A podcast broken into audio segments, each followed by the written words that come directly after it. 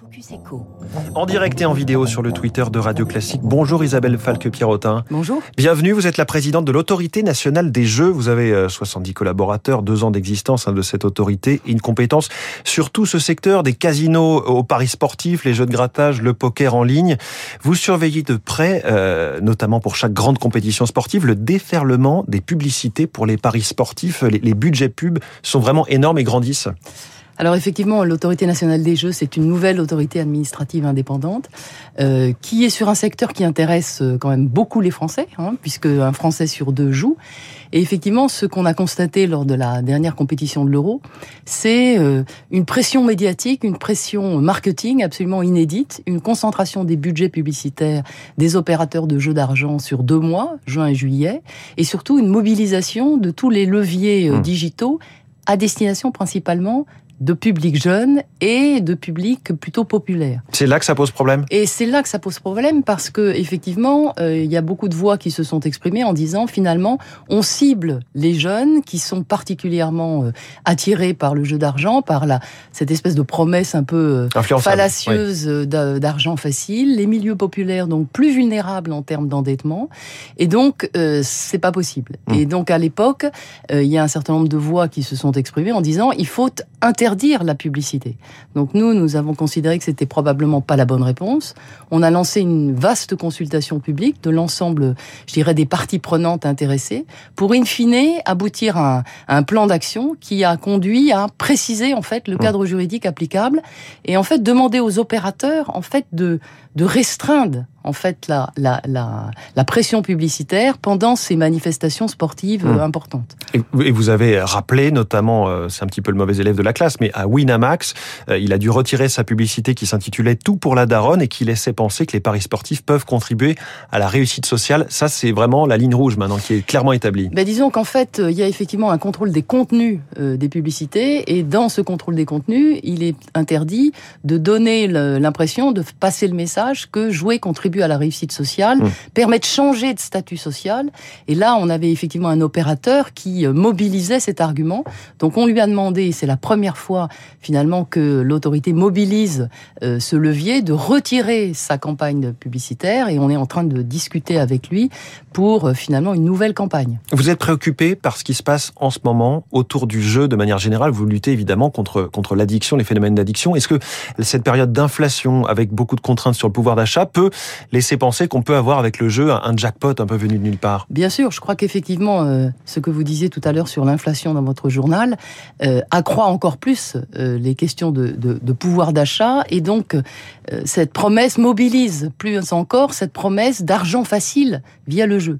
Donc on sait que c'est un c'est un message qui est extrêmement présent chez les jeunes.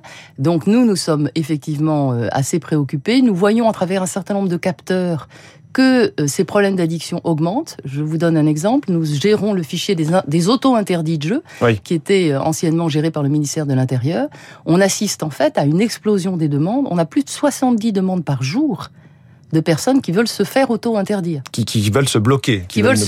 Qui sentent qu'ils ont un problème, je dirais, d'addiction. 70 demandes par jour. 70 demandes par jour. Et ça, c'est en augmentation. Et ça, c'est en très forte augmentation. On a les rapports des associations chargées de soins type SOS joueur ou il y en a un certain nombre qui témoignent de la même évolution. Donc je crois qu'il faut effectivement faire attention dans la perspective de fin d'année, notamment de la Coupe du Monde de football.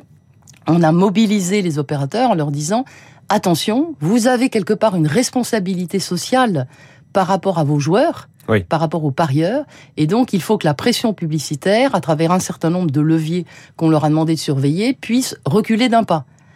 Il faut voir que c'est une tendance de fond dans tous les pays européens. Dans tous les pays européens, l'opinion publique et les régulateurs prennent conscience du fait que la publicité pour les jeux d'argent elle est partout. Oui. Et quand on regarde pour autant le total des mises dans le marché des jeux d'argent entre 2017 et 2021, il paraît relativement stable. On est autour, là, les derniers chiffres, c'est 10,7 milliards d'euros, tout confondu, hein, du PMU au poker en ligne. Alors ça, ce ne sont pas les mises, c'est le chiffre d'affaires, en fait, des jeux d'argent. Alors, effectivement, le chiffre d'affaires global, tout jeu confondu, enfin, est quand même en augmentation de 7%. La part en ligne, sur un an, oui. La part en ligne sur 2021 augmente de 22% et le pari sportif de 44%. Donc, en fait, il y a une sorte de cristallisation autour du pari sportif, autour d'une population qui est trentenaire, masculine, très immergée dans une culture urbaine, rap, etc. Et donc, c'est sur cette population que finalement se cristallise, se concentrent les problèmes d'addiction. Donc, si vous voulez, je crois que non, c'est quand même un marché qui est extrêmement dynamique en France. Alors, on le disait, vous régulez aussi les casinos en ligne, enfin les casinos tout court, pardon, il y en a 200 en France, un peu plus de 200, et souvent ce débat revient justement de pouvoir permettre d'ouvrir des casinos en ligne, faire de la roulette ou je ne sais quoi, quel autre jeu de hasard. Pourquoi est-ce que c'est interdit en France? Est-ce que ça pourrait bouger? Alors, c'est effectivement une question qui est posée parce que les casinos ont beaucoup souffert pendant la crise du Covid. Ils ont perdu, en gros, la moitié de leur chiffre d'affaires. Ouais. Et donc, effectivement, il y a un certain nombre de voix qui disent, mais finalement, donnons-leur un ballon d'oxygène à travers l'ouverture des casinos en ligne. Ça existe dans la plupart des pays européens. On est les seuls avec l'Irlande à ne pas autoriser les casinos en ligne. Pourquoi ? Parce que ce sont des jeux qui sont profondément addictifs. Les machines à sous en ligne, qui serait disponible 24 heures sur 24, ça sera très tentant. On ne sort pas du casino, voilà. Voilà, le casino peut être chez soi à tout moment.